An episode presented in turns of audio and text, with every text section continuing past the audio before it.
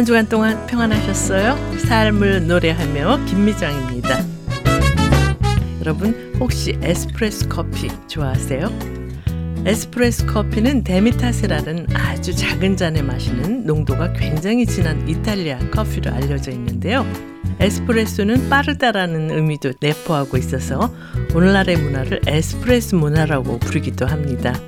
기다리는 시간이 짧은 패스트푸드에 더 빠른 인터넷 속도를 요구하며 사는 것이 오늘날의 우리의 모습이죠. 그래서 상대적으로 기다림에는 익숙하지가 않고 불편함을 느끼게 되는데요. 성경에 등장하는 노아와 아브라함 등 믿음의 사람들은 하나님의 때를 기다리며 살았던 모습을 보게 됩니다. 다윗은 시편 27편에서 여호와의 선하심을 맛보기 위해서 너는 여호와를 기다릴지어다 강하고 담대하며 여호와를 기다릴지어다라고 선포하고 있는데요. 기다리라는 하나님의 말씀에 순종함으로 하나님만이 주시는 놀라운 은혜를 체험하는 우리 모두가 되기를 바라면서요. 꿈이 있는 자유에 내가 여호와를 기다리고 기다렸더니 함께 들으시겠습니다.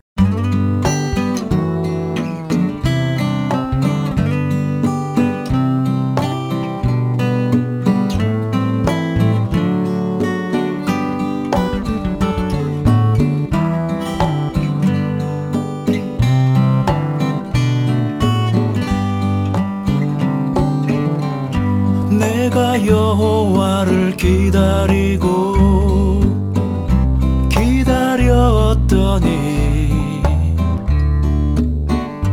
나의 부르짖음을 들으사 응답하셨도다. 나를 기가 막힐 웅덩이와 수렁에서 끌어올리시고 발을 반석 위에 두사. 경고케 하셨도다. 새 노래 우리 하나님께 올릴 찬송을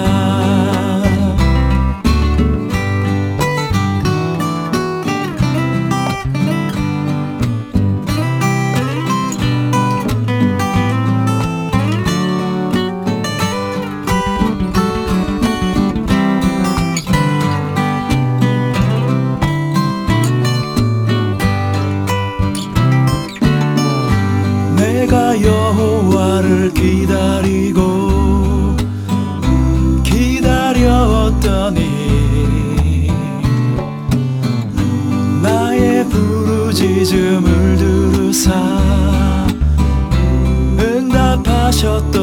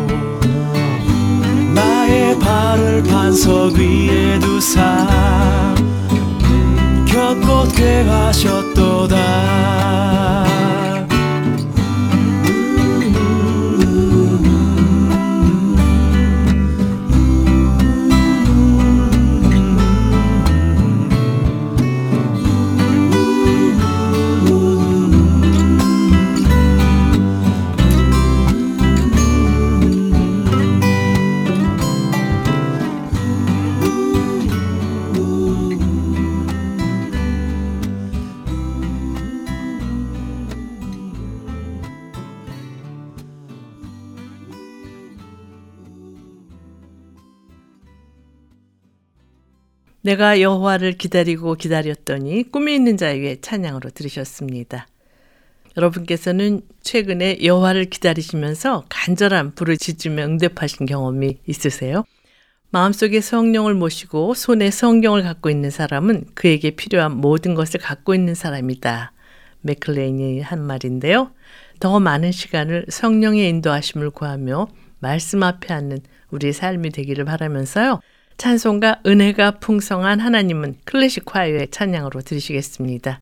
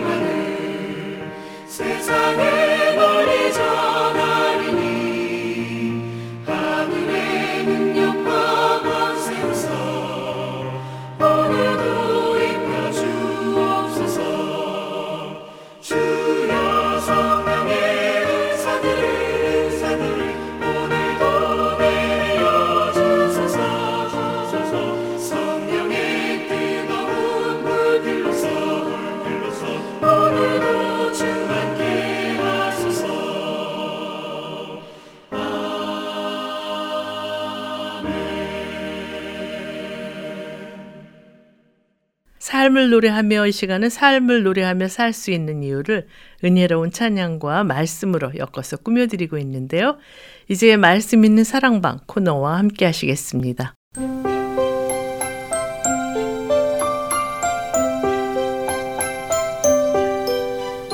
말씀 있는 사랑방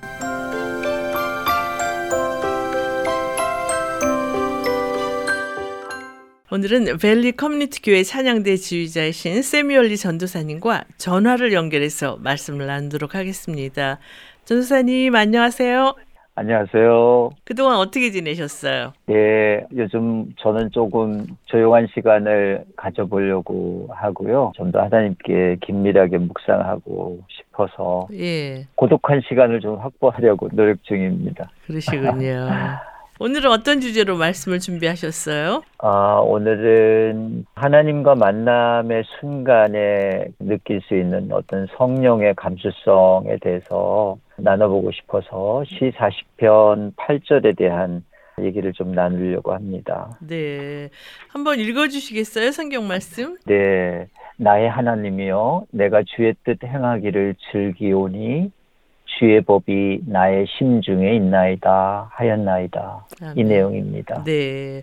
오늘 주제가 성령 감수성이라고 하셨는데요. 왜 이런 주제의 말씀을 네. 준비하셨어요? 어, 이번 달 첫 주가 성령 강림절이잖아요. 네. 그러니까 예수님께서 부활하신 후에 40일 동안 계시다가 먼저 승천하시고 그리고 조금 뒤에 이제 성령이 오시거든요. 음, 그래서 하나님이 예수 그리스도를 이 땅에 보내시면서 인간에게 두 가지 선물을 주셔요. 네. 하나는 죄 사함이고 음, 아, 다른 하나는 죄에 여전히 부실한 인간에게 성령을 통해서 죄성에 저항할 능력을 주셔요. 음, 그래서 끝내 성령을 통해서 인간의 불완전을 도우시기로 작정하시죠. 네. 그러니까 이 땅에서 하나님 나라라고 하는 새로운 세계의 문을 여시고 각 자가 성령을 교감함으로 하나님과 동행할 수 있게 하셨지요. 네. 그토록 오래 하나님과 인간은 서로에 대해서 지난날 소통하려고 했었는데 음, 인간의 죄 때문에 이것이 불가능하다는 결론을 하나님께서 내리세요. 네. 그런데 오늘은 다윗이 하나님께서 신세계를 여는 순간 지점을 잠시 보여줘요. 네. 그래서 잘못 그냥 이해하면 그냥 잠시 하나님과 어떤 일체된 심정에 불과하다고 볼 수도 있지만 음, 조금 자세하게 보면 이것이 성령에 대한 암시를 주시고 있는 게 분명해 보여요. 네. 그래서 저는 도대체 나의 심중에 주의 법이 있다는 것을 어떻게 이런 표현을 하셨을까? 그리고 두 존재인 하나님과 인간이 그 기쁨을 나누고 있는 모습을 이 사이에서 느끼게 해줘요. 네. 여기서 음악을 듣고 계속 말씀을 나눴으면 하는데요. 어떤 곡 준비하셨어요? 호산나 싱어즈의 하나님의 음성을 이라는 곡인데 이 곡은 정말 오랫동안 저희들이 들었잖아요. 네. 그래서 하나님의 음성을 듣고자 기도하면이라고 시작하는 이 노래를 정말 애창했죠. 음. 그러니까 이것이 알고 보니까 시 40편 전체의 흐름을 가사를 그대로 썼어요. 1절부터 6절까지를. 네. 그래서 아마 이 가사를 들으시면서 아, 시 40편 8절은 이런 배경에서 나온 거구나 하는 걸 이해하실 수 있을 것 같아서 한번 선정했습니다. 네. 찬양 듣고 돌아오겠습니다.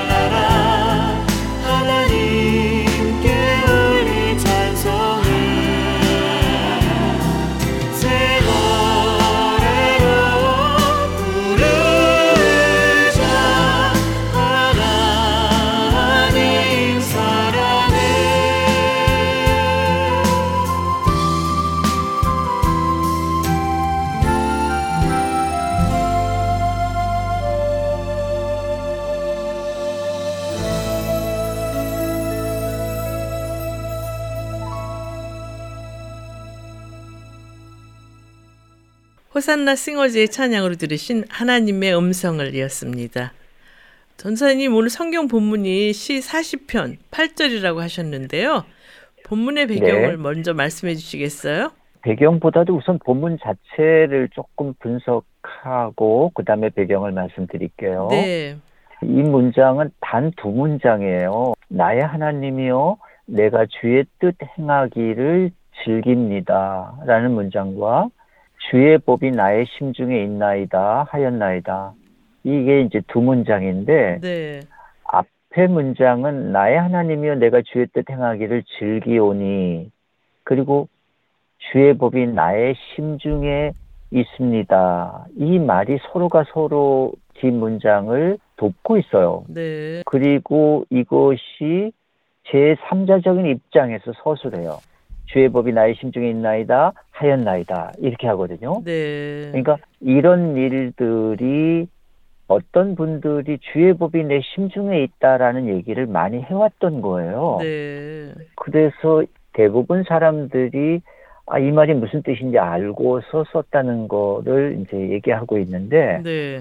특별히 이제 두 번째 문장 주의 법이 나의 심중에 있다라는 말이 이제 법이란 말이 진리이고 음. 법은 또 말씀이시잖아요. 네. 그러니까 그저 말씀대로 산다는 말이 아니라 내 심중에 있다라는 거는 그게 항상성을 얘기하고 있거든요. 네. 그러니까 준비되었다라는 말이에요. 음. 그러니까 그냥 단순히 주의 법이 내 심중에 있어서 내가 참 기쁘다라는 말이 아니라 내가 준비되어 있는 심령으로 언제든지 주의 말씀이 나를 통해서 발화할 수 있다. 네. 그런 능력이 내한테 있다라는 뜻이기 때문에 굉장히 의미가 깊어요. 네. 그래서 조금 더 현미경을 더 들여다보면 이래요. 근데 원문에는 이렇게 직역하면 이렇게 돼 있어요. 나는 즐거워합니다. 당신의 즐거움을 행하기를 이에요. 네. 근데 사실은 즐거움이 두 번 사용하는데 음. 뜻이 달라요. 같은 즐거움이 아니라 두 존재 간에 대비된 희열이 들어가서 즐거워해요. 네. 전사님께서 앞에서 그두 네. 존재가 하나님과 인간이라고 말씀하셨는데요. 네. 그렇다면 이 즐거움이 두 존재 간의 대비된 희열을 나누며 즐거워하는 것이라고 하셨는데 이 희열의 비밀은 무엇인가요? 어, 이 우선 두 존재가 사람에게 희열은 자기 좋은 감정을 잘 드러내는 요인이거든요. 네. 그러니까 그 사람의 에, 존재와 그 존재를 담고 있는 감수성이 있는데 그 감수성에서 그 사람이 어떤 행동을 하게 될 때는 어떤 좋고 싫은 느낌이 왔을 때 그 사람의 존재의 현재다움을 가장 자연스럽게 내보여요. 네. 뭐 말이 조금 어렵지만 제가 이렇게 설명하는 이유는 자연스러운 존재다움은 그 자신의 정체성을 이끄는 성품이 된다는 거예요. 음. 예를 들면 한 여인을 좋아하는 사람이 그와 결혼하겠다는 선택에 그 누구도 관여할 수 없어요. 네. 그러니까 그 사람이 그 선택을 하기에 자기의 철학과 의미와 자기의 존재다움을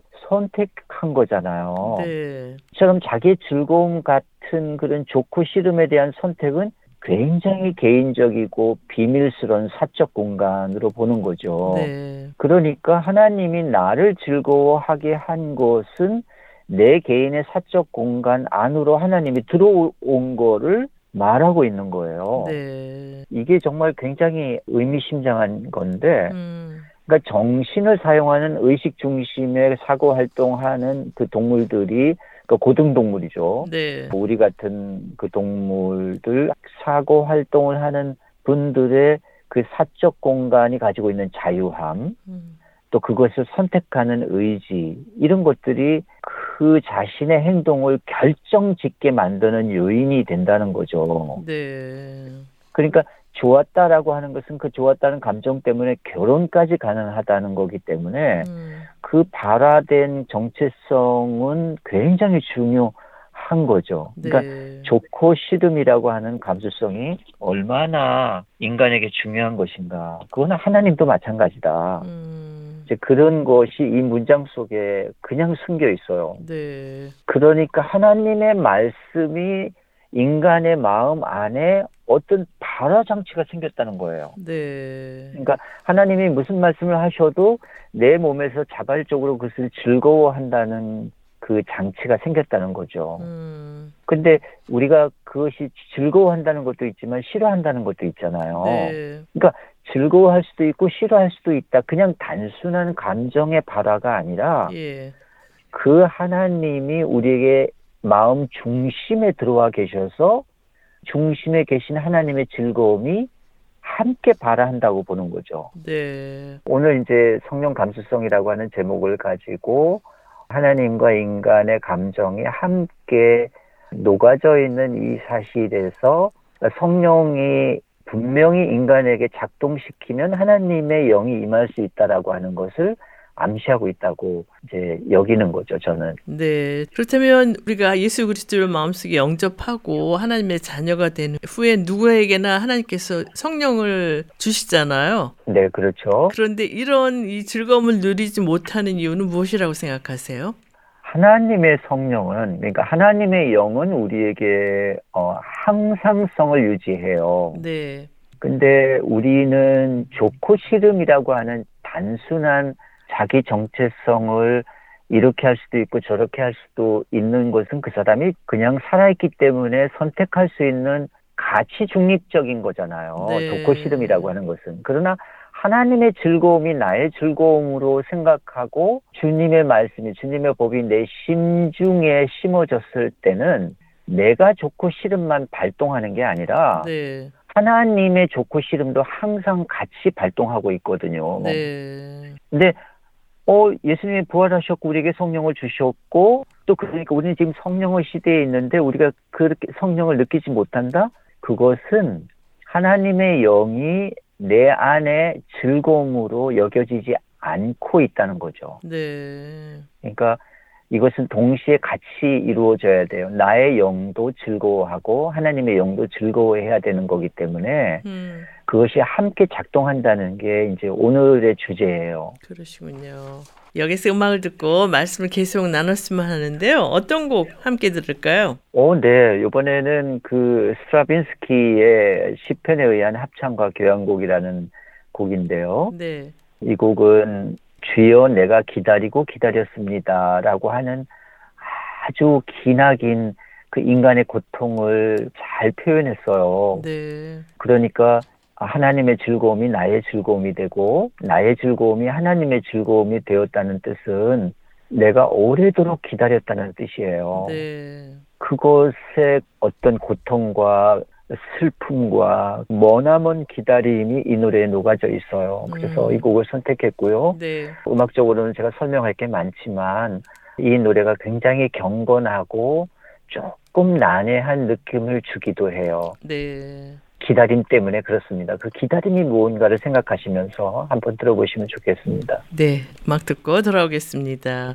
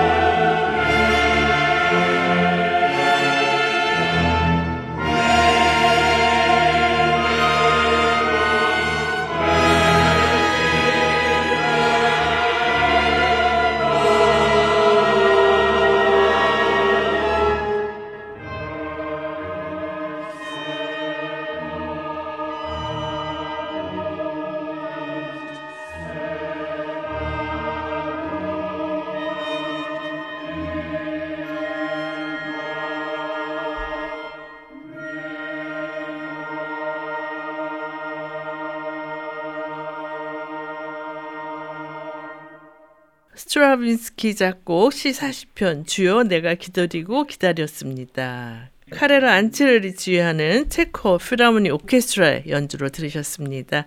여러분께서는 삶을 노래하며 말씀 있는 사랑방 코너와 함께하고 계십니다. 오늘은 밸리 커뮤니티 교회 찬양대 지휘자이신 세미올리 전도사님과 성령 감수성이라는 주제로 말씀을 나누고 있는데요.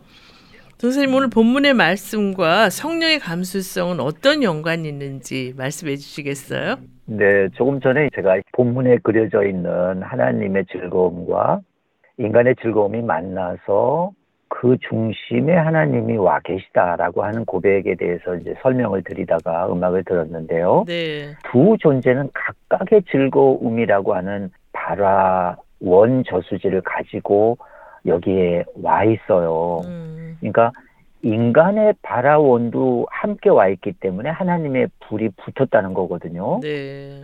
그러니까 인간이 좋은 것을 선택했고 어, 하나님을 기다리고 기다렸더니 그 하나님이 반응을 하셔서 오신 거예요. 그래서 성령을 뜻하거든요. 네. 그러니까 갈멜산에서 엘리야가 기도했을 때 하늘에서 불이 내려와서 재단과 재물이 그 주변에 있는 물까지 다 핥고 태우고 지나가잖아요. 네.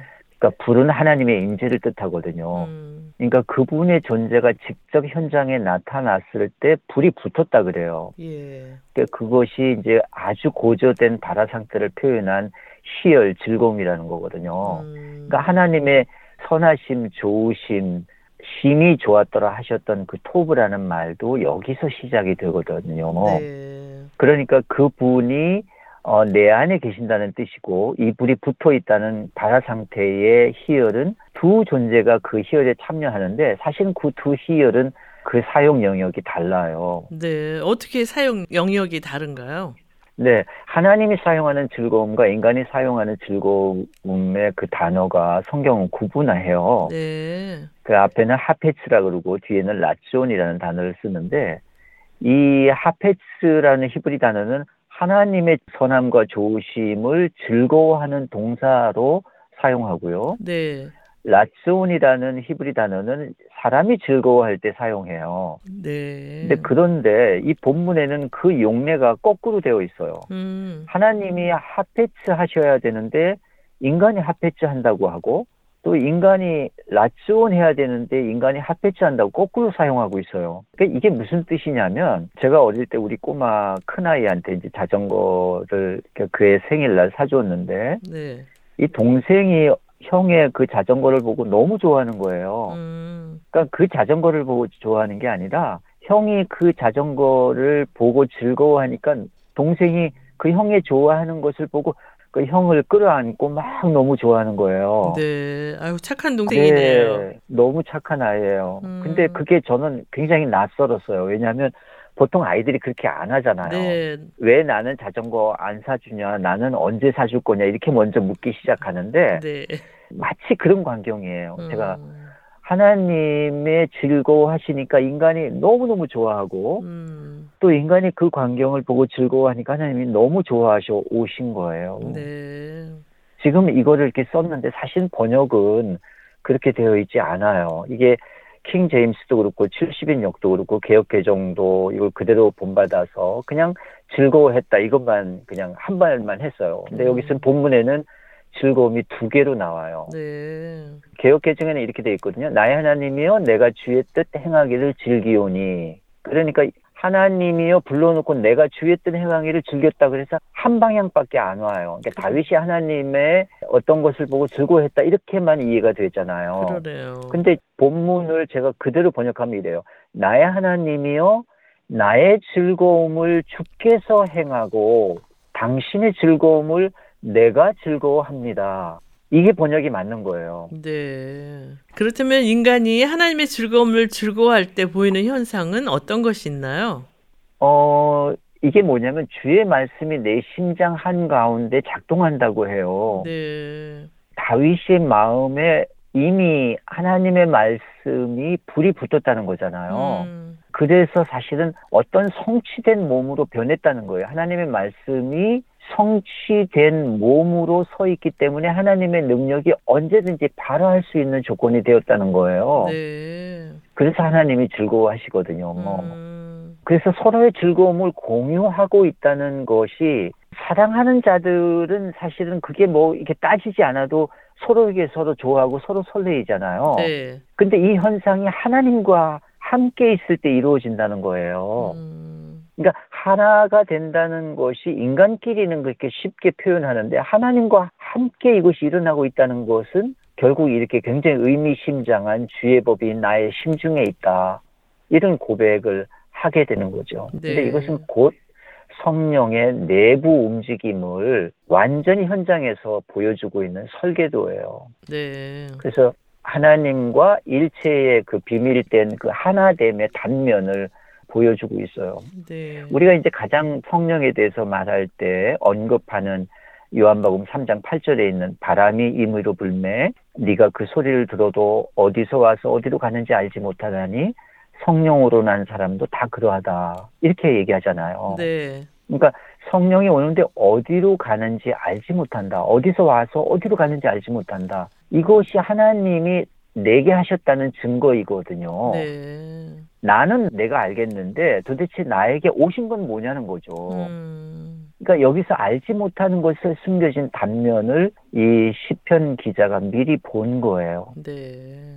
여기 찬양을 듣고 말씀을 계속 나눴으면 하는데요. 어떤 곡 네. 함께 들을까요? 아, 이번에는 에릭 클라크라고 하는 분이 작사하고 도드가 작곡한 새 노래라고 하는 곡인데요. 네. 그러니까 새 노래가 이제 지금 말씀드리는 이런 두 존재가 한 즐거움으로 되어서 발화되어 마음에 불이 붙으면 이제 새 노래가 돼요. 네. 새 노래를 부르는데 이제 이 노래를 들으시면 아시겠지만 두 남매가 기타 반주에 맞춰서 이 하나님의 마음을 설레이고 또 그 기쁨을 노래하거든요. 네. 가사가 이제 세 가지 내용이 담겨 있는데 내가 기다리고 기다렸더니 마침내 하나님은 그의 몸을 굽혀서 나를 끌어당겼다. 이게 이제 시 40편에 나오는 초입에 있고요. 네. 두 번째는 내 입에 새 노래가 쏟아지고 있다. 그러니까 이걸 이제 표현하고 있고 세 번째는 내 마음에 새로운 삶의 비전이 쏟아지고 있다. 이제 이 얘기를 노래하고 있어요. 한번 네. 들어보시죠. 찬양 듣고 돌아오겠습니다.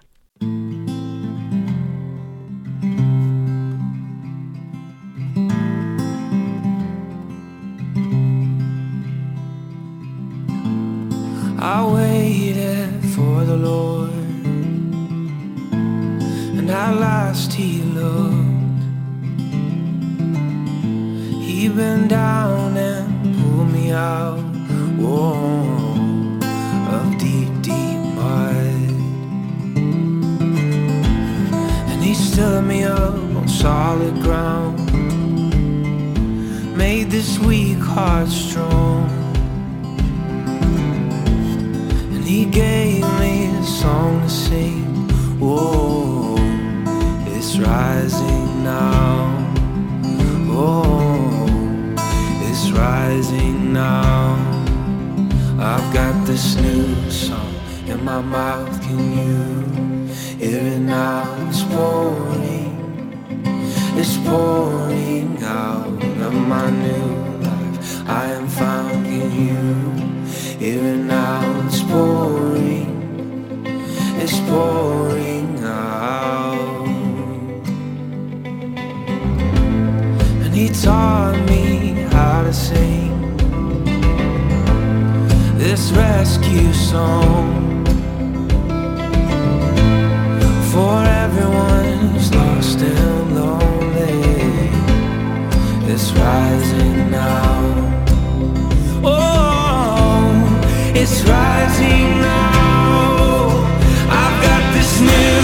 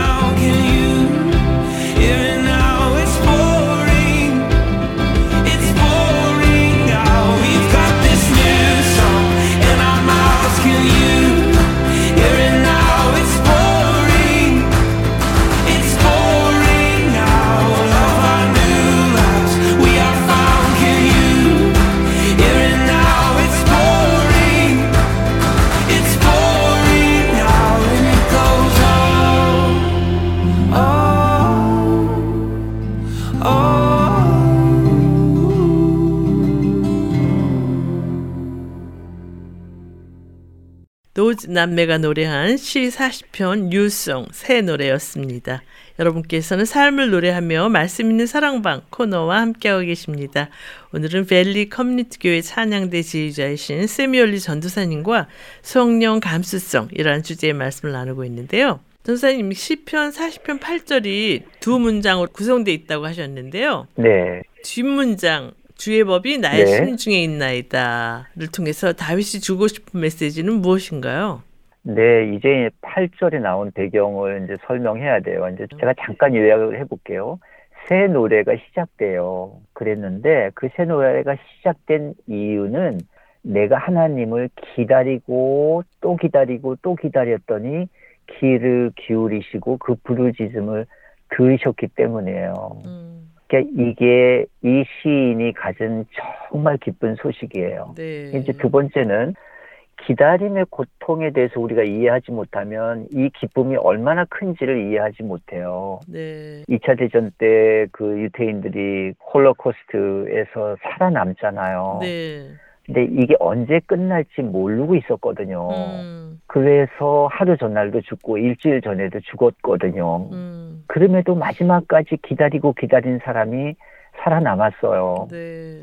근데 그들의 흔적을 보면 그 영양 상태로는 도저히 살아낼 수 없었다는 거죠. 음, 그러니까 그 안에 얼마나 애가 탔고 또그 안에 얼마나 지독한 슬픔이 찾아왔겠어요. 네. 근데 이미 죽기까지 마음을 먹었다는 거는 당연지사죠. 음, 죽음에 대해서 두려움이 더 이상 없어요. 네. 그러니까 그런 고통스러운 기다림이 지나갔다는 거고요. 네. 그다음에 세 번째는 결국 배수진을 치고 있었던 거예요. 음, 그 기가 막힐 웅덩이는 내가 상상할 수 없는 차마 다시는 보고 싶지 않은 웅덩이와 수렁이었다는 거예요. 네. 근데 그것을 끌어올리셨다는 거죠. 음, 썸바디가. 근데 그거는 전혀 기대하지 않았던 거예요. 네. 기다리기는 했어요. 죽을 지경까지. 음. 그러나 그게 오지 않는다 하더라도 아무런 이상이 없어요. 음, 그런 절망과 탄식에 있었을 때 그분이 그 기다림에 대응해서 선물을 주셨다는 거죠. 네. 근데 그것을 아 내가 기다렸는데 그분이 그냥 잠시 탈 수도 있었는데 왔구나 이게 아니라 그분이 반드시 오- 오실 수밖에 없었겠구나 하고 확인하는 순간 믿음이라는 게 생긴 거예요. 네. 이제 네 번째는 이제 간구의 자리와 간구의 대상을 찾은 거죠. 음, 내가 삶의 한 생명을 가지고 살아내고 죽음의 질척한 운동이와 수렁이 있는 곳에서 인생이 끝날 뻔했는데 나를 들어 올리셔서 견고한 곳에 반석을 마련해 주시고 나를 거기다 놓아두신 것에 대한 흥분은 이루 말할 수가 없는 거죠. 그러네요. 내 존재가 그냥 죽음 그 자체였고 더 이상 의미가 없었던 그 시절을 완전히 탈피한 새 노래가 불려질 수밖에 없는 그런 환경이죠. 거기에서 이제 지금 하나님이 살아계신가 아닌가 하는 문제가 적게는 불신자에게 있고 많게는 당시에 홀로코스트에서 살아남은 자들이 끝끝내 하나님을 인정하지 않고 죽으신 분들도 계시거든요. 네. 하나님이 살아계시다면 어떻게 그럴 수가 있느냐는 거예요. 그것이 음. 용서가 안 돼서 끝끝내 용서하지 못하고 돌아가신 분들도 계시거든요. 네. 오늘날 많은 젊은이들이 이런 의식을 갖고 살고 있지 않나 싶은데 전도사님께서는 어떻게 생각하세요? 오늘날 젊은이들이 인문고등학교를 졸업하고 일반 학교 public school에 졸업하고 나면 대부분 반불신자가 돼요. 네. 대부분의 이성적인 합리성을 가진 과학자들은 음, 이 세상이라는 곳은 혹독하고 참담하고 고독한 존재로 살아가다가 음, 자비시비라고는 전혀 없는 자연에 대해서 아주 이기적인 유전 활동을 벌이는 곳으로 생각해요. 네. 이게 오늘날 세상을 있는 그대로 팩트로 생각하는 분들의 과학자들이 생각하는 세상이에요. 음, 아무도 여기에 하나님의 자비심이라든지 찾아오신다든지 그 기다리면 그 미래의 그 반석이 기다린다든지 아니 어디 그러냐는 거죠. 네. 이 자연 현상으로 보면 음. 이게 지금 2년 반 동안 계속해서 이 팬데믹이며 이런 가뭄이며 뭐 이런 일들이 언제 끝나겠느냐는 거죠. 음, 그러니까 이 기다림이라고 하는 거룩한 시각은 섭리가 아니라 아주 잔인한 자연이라는 거예요. 있는 그대로 인정하라는 거예요. 네. 근데 이것에 대해서 우리 기독인들이 부정하시면 안 돼요. 왜냐하면 많은 젊은 아이들이 지금 이 혹독한 자연 환경에 자비심이라고는 정말 단 1%도 없는 그런 자연 현상에 이기적 유전자로 어떻게든 살아내려고 하는 현실 속에서 살아가고 있는 젊은이들을 생각해야 되기 때문이죠. 네. 이에 대해서 다윗은 네. 어떻게 이야기하고 있나요? 다윗은 이것을 인정해요. 음. 전적인 무력감에 절망하는 자신을 인정하거든요. 음. 근데 그 절망한 가슴을 누그려뜨리고 누군가의 도움이 있음을 알게 하시는 곳이 바로 여기다. 그래서 새 노래를 불러요. 음. 근데 이런 유의 대반전이 시편에 무수하게 나와요. 네. 정말 무수하게 나와요. 그러니까 이런 불신자들의 그 웅덩이와 수렁에서 건짐을 받은 사건에 대해서 음. 아주 자세하게 현미경으로 들여다봐요. 네. 그리고 그 목적 시선이 있어요. 음. 내게 내가 부정할 수 없는 어떤 내가 알 수 없는 비밀과 신비가 내 안에 있다. 음. 이걸 내가 부정할 수 없다고 계속해서 고백해요. 네. 내가 왜 이렇게 희열에 빠지고 거룩하고 의롭고 비록 나에게 악함으로 대했던 자들조차도 용서할 수 있는 이런 의로운 하나님의 나라를 방해하는 적의 세력을 적나라하게 저항하는 감수성이 나에게 왜 생겼는가 이걸 계속해서 밝혀놓고 있어요. 네. 그래서 다윗의 고백은 이런 거예요. 하나님의 즐거움이 나의 즐거움입니다. 음. 이렇게 이제 거꾸로 고백하게 되는 거죠. 네.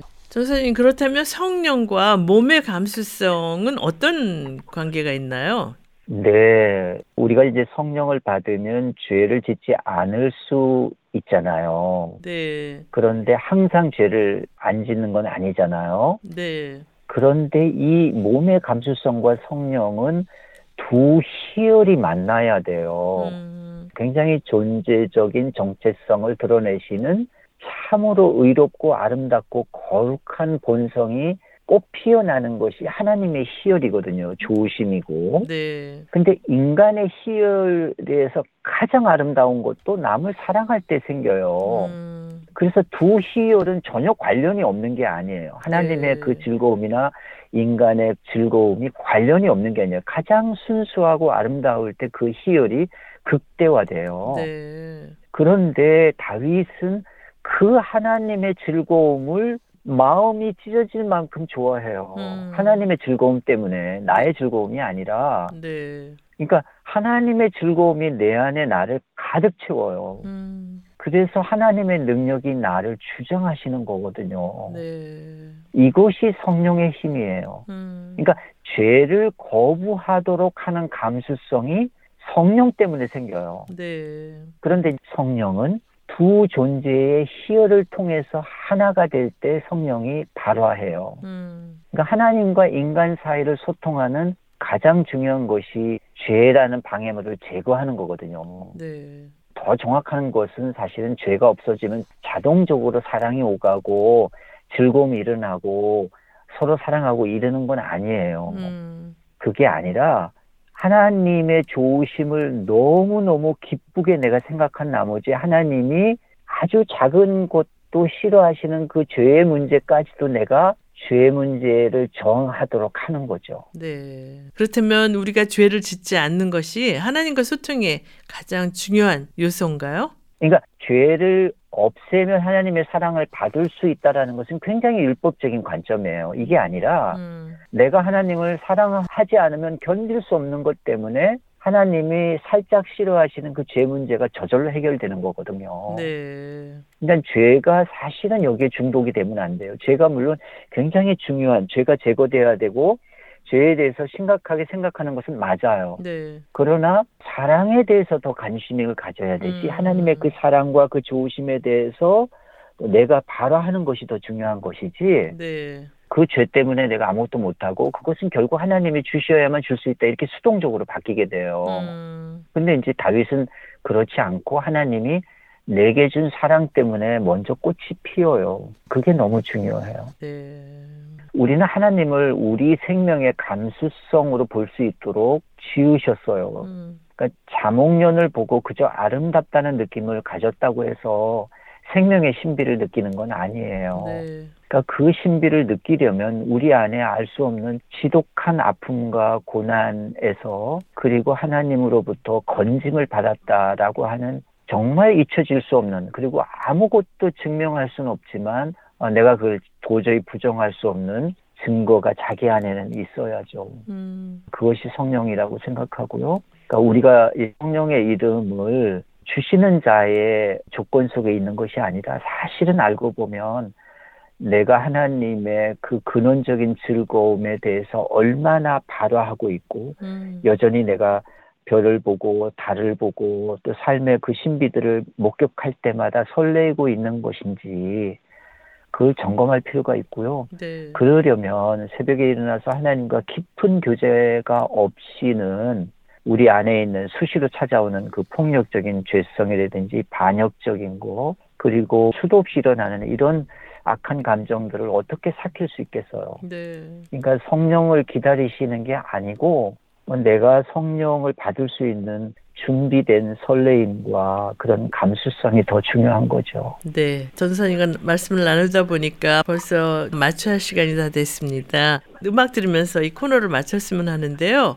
어떤 곡 네. 준비하셨어요? 이번에 들으실 노래는 물의 가장자리라고 하는 프랑스 가곡인데 이 포레라고 하는 작곡가가 우주의 현상 가운데 어떤 작은 몸짓 하나를 불러와요. 네. 그리고 아주 자세하게 이제 표현하는데 이 노래를 빅토리아 로스안겔레스라는 소프라노가 부르는데 제가 그 어떤 성악가들보다도 가장 좋아하는 성악가인데 네. 이분이 이 노래를 부르러 태어난 것 같아요. 어떤 내용인가요, 가사가? 네, 그 내용이 이래요. 이게 굉장히 신비한데 지나가는 파도의 가장자리에 함께 앉아 있는 어떤 분을 봐요. 그리고 그 어떤 분이 지나가는 것을 보는 사람이 우주에서 구름을 미끄러뜨리면서 그것을 보기 위해 거기에 앉아요. 음. 내용 가사가 이래요. 네. 그러니까 우리가 사물을 바라볼 때 혼탁하고 잔인하고 도저히 자비라고는 찾아볼 수 없는 그 무지막지한 자연만 있는 것이 아니라 어떤 속삭임이 있고요. 우리의 다툼에도 불구하고 너무나 그 각에 찾아오는 정말 아름다운 부드러움이 함께 있는 거죠. 그것을 우리가 들을 수 있다면 하나님의 음성을 들을 수 있으리라고 생각합니다. 네. 음악 들으면서 말씀 있는 사랑방 오늘 순서를 모두 마치겠습니다. 귀한 말씀 감사합니다. 네, 감사합니다.